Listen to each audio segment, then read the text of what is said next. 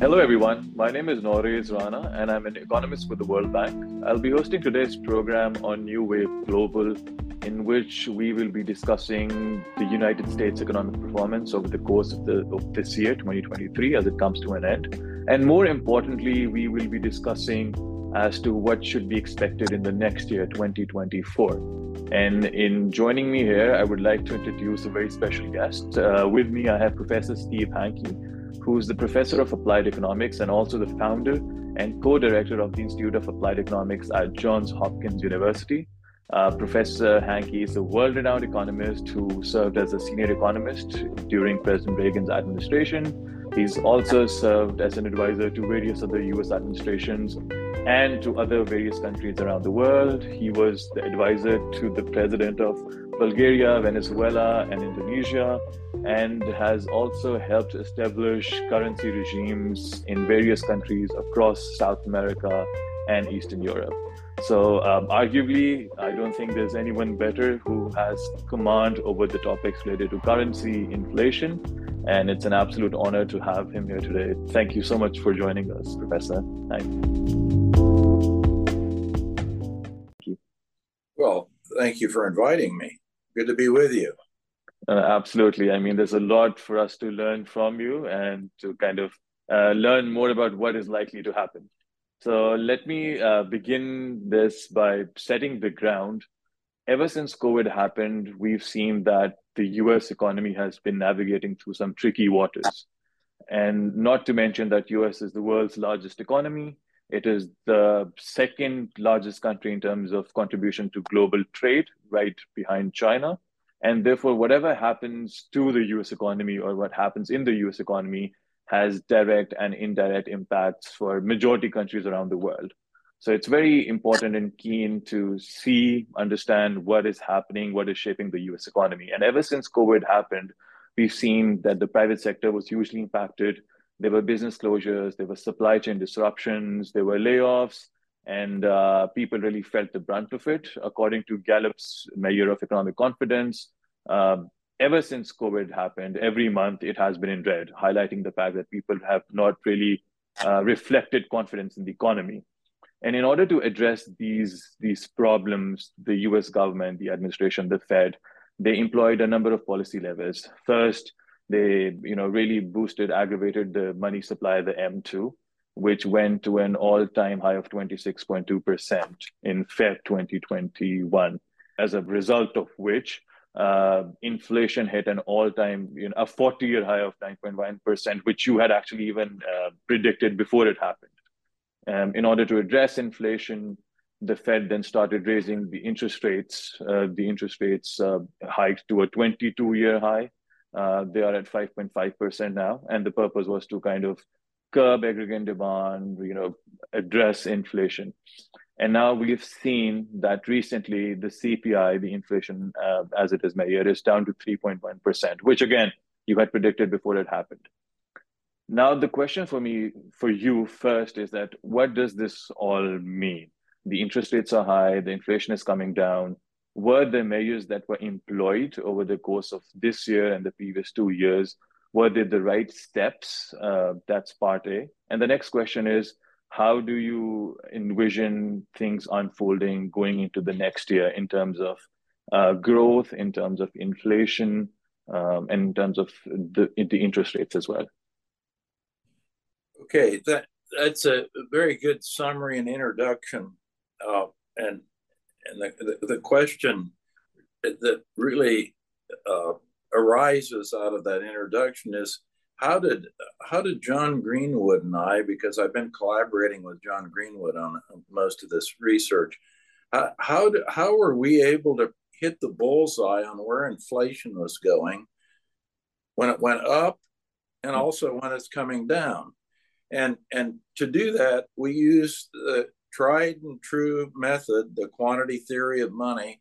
It's, it's, been, it's been around since the 16th century, used by virtually, virtually all, all economists, except rather recently. I would say in the last 30 years, it's it's kind of died away, and and the central bank pays uh, in the United States as well as the United Kingdom and the European uh, Central Bank, they, they pay absolutely no attention to the quantity theory of money. Now, what is that?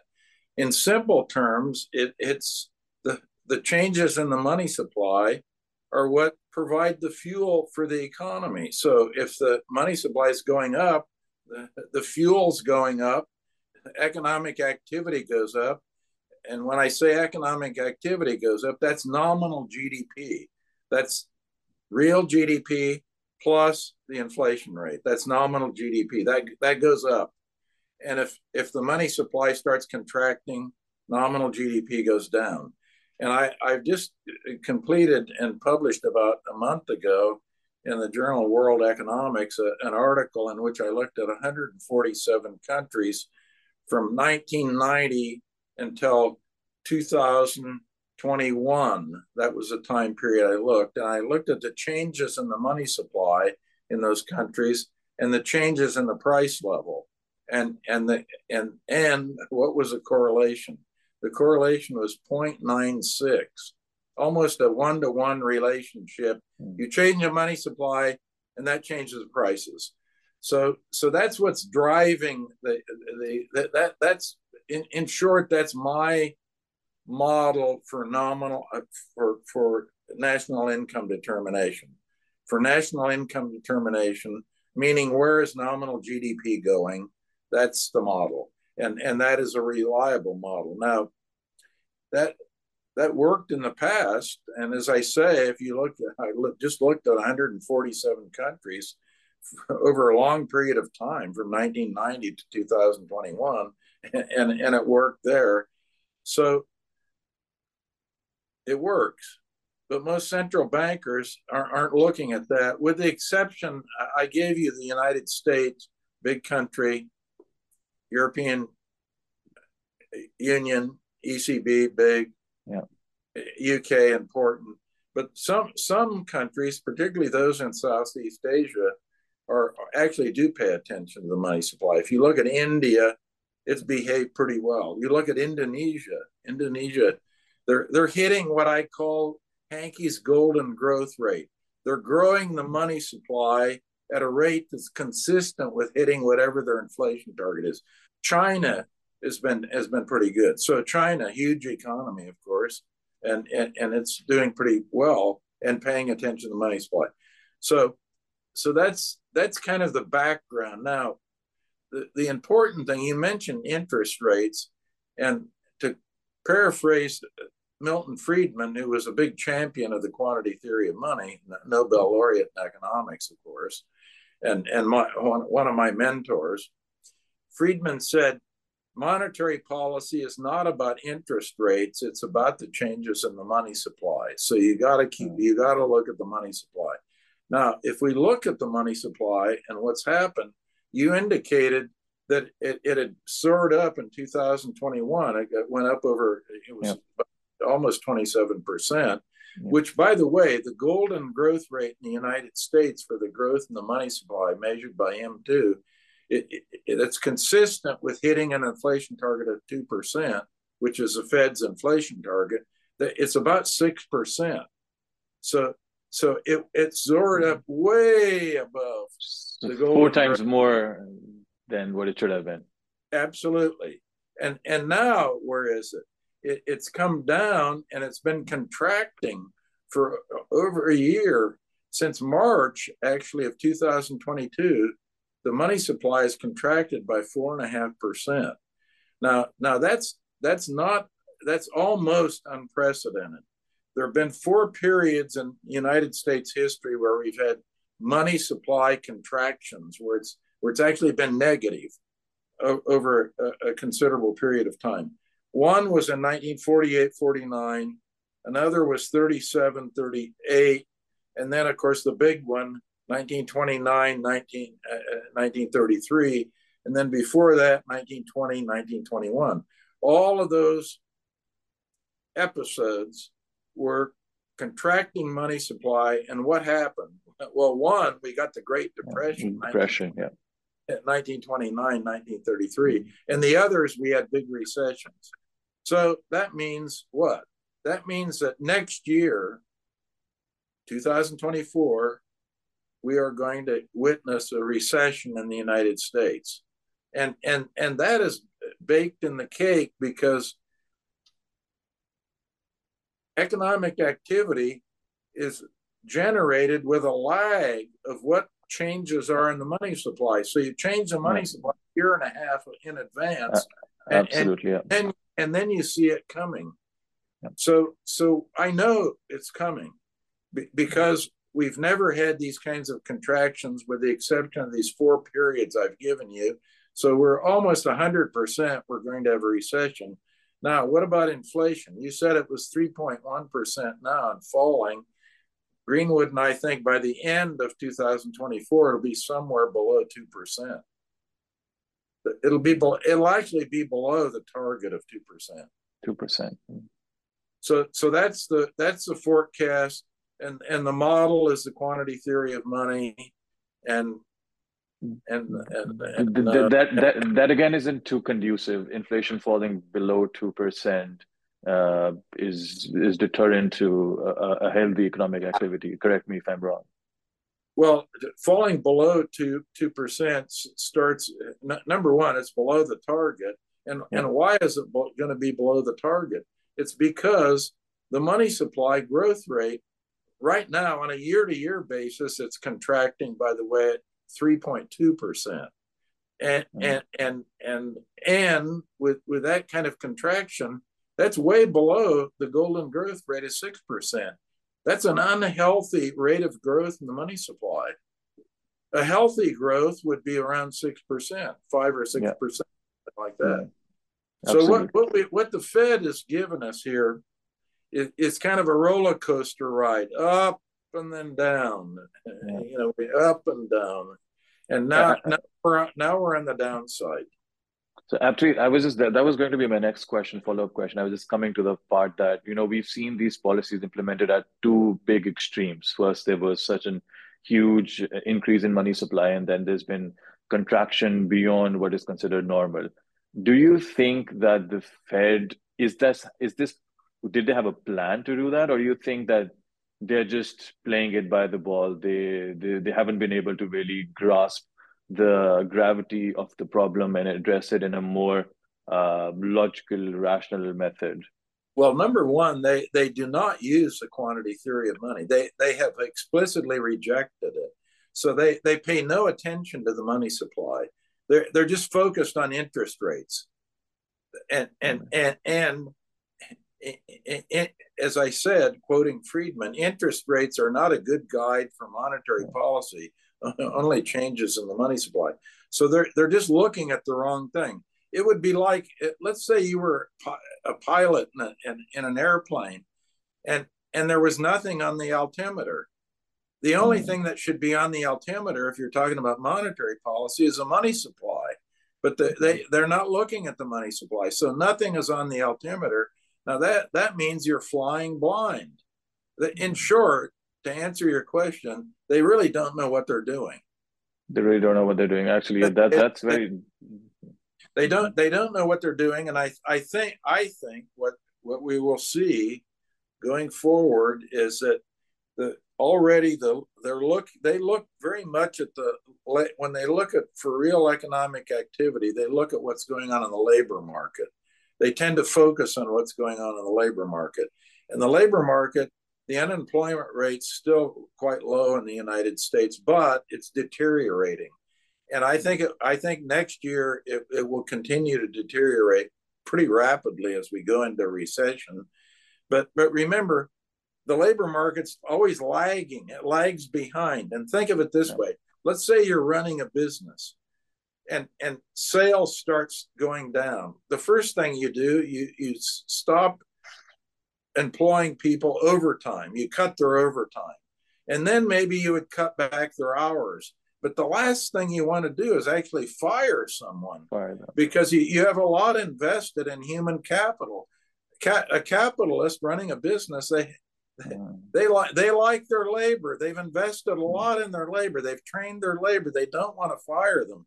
So the last thing to go is labor. And, and that's why the labor market's a very lagging indicator. It, it's the last thing to go. But what will happen as we slow the economy down, the labor market continues to deteriorate. The Fed will see that, and and eventually, but it'll be too late. They'll pivot and and start loosening up. Right. But so it'll, this, it'll, it'll all be too late. So basically, despite the fact what the Fed does with the interest rate, they've signaled that they're going to bring down the interest rates. You don't think there's much possibility that it'll impact, uh, you know, economic growth, and you still see that it, it won't generate much economic activity, and we are foreseeing a period of recession. Yes, it'll be it'll be too. They'll, they'll come to the the the parade too late.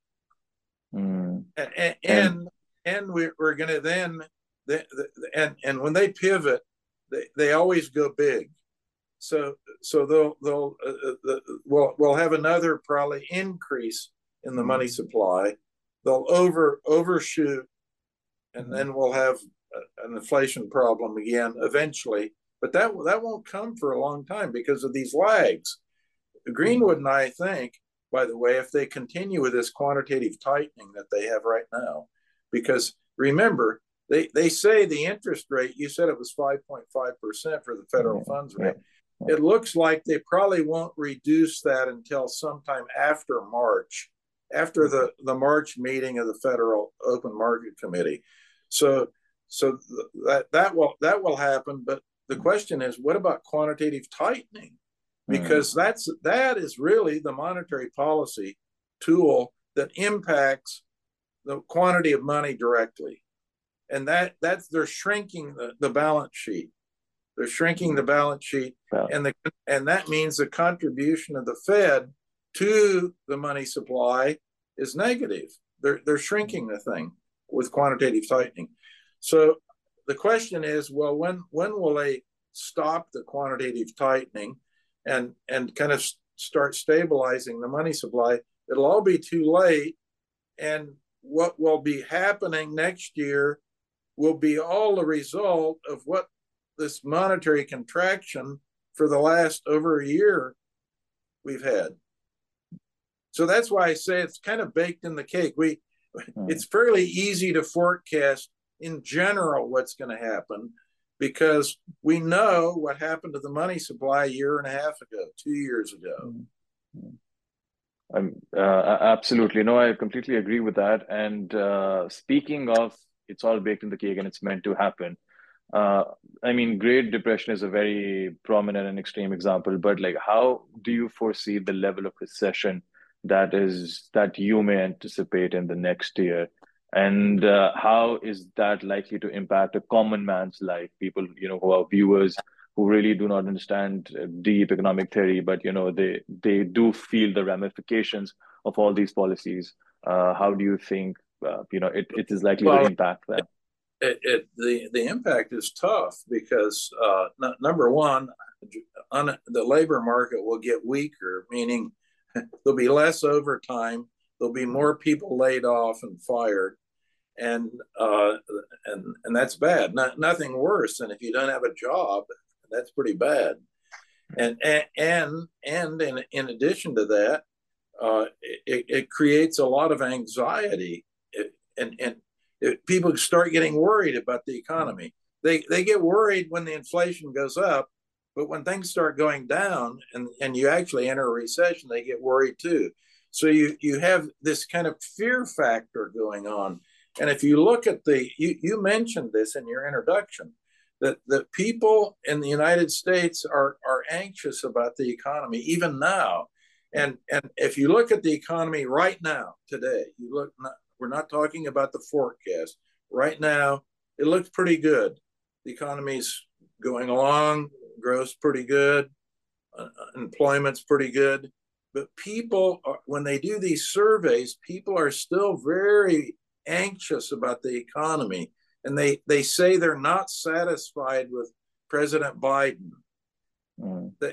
and and there, there there's this there's this already this huge gap between the way people feel and and and and actually the reality of what's going on in the economy and and there'll be more of that gap Absolutely. And thank you for making that connection because I was just going to highlight the fact that we cannot help but you know draw the comparison between uh, the economy and the elections. And 20 next year is the election year, and it is really going to impact or influence the way people vote and they think, despite where they may lay on the ideological spectrum.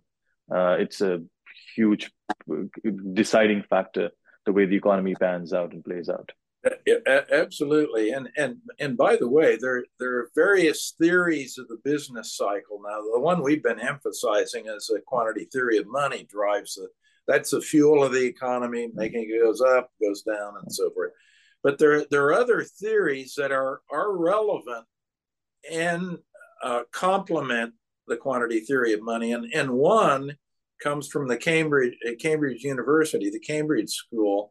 And and and and there the emphasis is almost completely on business confidence. Mm. so so so if we get the quantity theory of money and and Hanke's prediction that we're going to have a recession and this angst and anxiousness and confidence going down the confidence complements what's going on with the quantity theory of money so if if even if you look at Keynes you look at Keynes, for example, on confidence, even in the general theory, Keynes said he paid the most careful and anxious attention to confidence, where it's the state of confidence. And in the pure Cambridge theory, by the way, the, the business cycle is 100% driven by the state of confidence.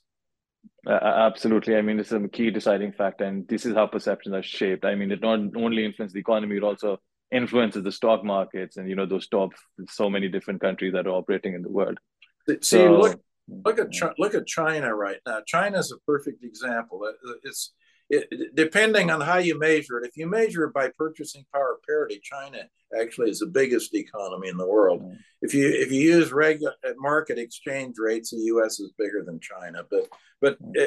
any any way you cut it china china is a huge mm. huge economy and what's going on there? What's going on is, is in fact, if you look at the quantity theory of money, their money supply it has been growing pretty close to the Hanke's golden growth rate, consistent with their inflation target. But inflation is is below the target. The target's three percent. Inflation's about zero in, in China, mm. and the economy's struggling, struggling, struggling. Mm. Now, now, why is that? the state of confidence the state of confidence if you mm-hmm. talk to any and, and i'm i'm doing business in china and and and I have uh, you know boots on the ground I, I have people in the field that i talk to if you talk to them it's confidence negative negative negative negative you you you, you I, I don't talk to any of my employees in china and and get a positive response. It's all negative. Sure. No, absolutely. So before we conclude, one big question for you is that today it's 18th December. Whatever had, whatever policy levels that were employed have been employed. But if they were to rectify the course, the Fed and the U.S. admin, the government administration, what do you think can be done in order to avoid this very uh, scary scenario of, of a large recession coming in the next year and the year after? Okay. At this point, what could be done? Yes. Okay. In in in short, nothing about the recession because all, hmm. all of that happened because of the contraction in the money supply that happened a year and a half or two years ago. So so so so hmm. the question is, well, how can you mitigate? Mitigate it, absolutely. Yeah. And, and to mitigate it, I, I would do one thing right right today: stop quantitative tightening. Hmm. That's that's one thing, and and announce may, maybe even in the next federal open market committee, which I think is in January, uh, cut the federal funds rate. So that that that's kind of a signal more than anything else. The quantitative tightening is real. Uh, so you stop that and you reduce by by 25 basis points during the first federal open market committee meeting of 2024 you, you reduce that that's that's those are two things that I would do on the monetary side, and and I think that would mitigate the problem. The third thing I would do is I would back off of. Remember, the biggest contributor to the money supply is what commercial banks, and commercial bank credit is actually contracting. Mm. It's it's it's contracting at about one percent per year, and and part of that reasoning eh, behind that is that the regulations, the bank regulations, have gotten tighter and tighter and tighter. So I, I would stop the tightening and strangling of the banks. So those are those are three things I would do. No, no, thank you for highlighting those. I hope that we can, uh, you know, make this messaging very loud and clear, and uh, the Fed and the administration is able to follow these uh, th- these guidelines that you've laid out. Uh, but uh, thank you so much for your time and for this insightful discussion and for highlighting what the problem are, what, what the problems are, where the gaps have been, and more importantly, what can be done to mitigate the impact of what is inevitably going to be period of recession in the coming year. Well, thank again, thank you so much for inviting me, and uh, let me let me wish you and your guest a, a happy New Year, and uh, we'll we'll I, unfortunately, I don't think it's going to be a very happy 2024. but enjoy, enjoy, it while you can. Thanks, thank you, thank you for the kind message. Uh, I I hope uh, things turn out to be better for various people who, you know, whose lives very much directly are impacted by these economic fluctuations. But again, thank you so much for your time. Uh, it was an absolute honor.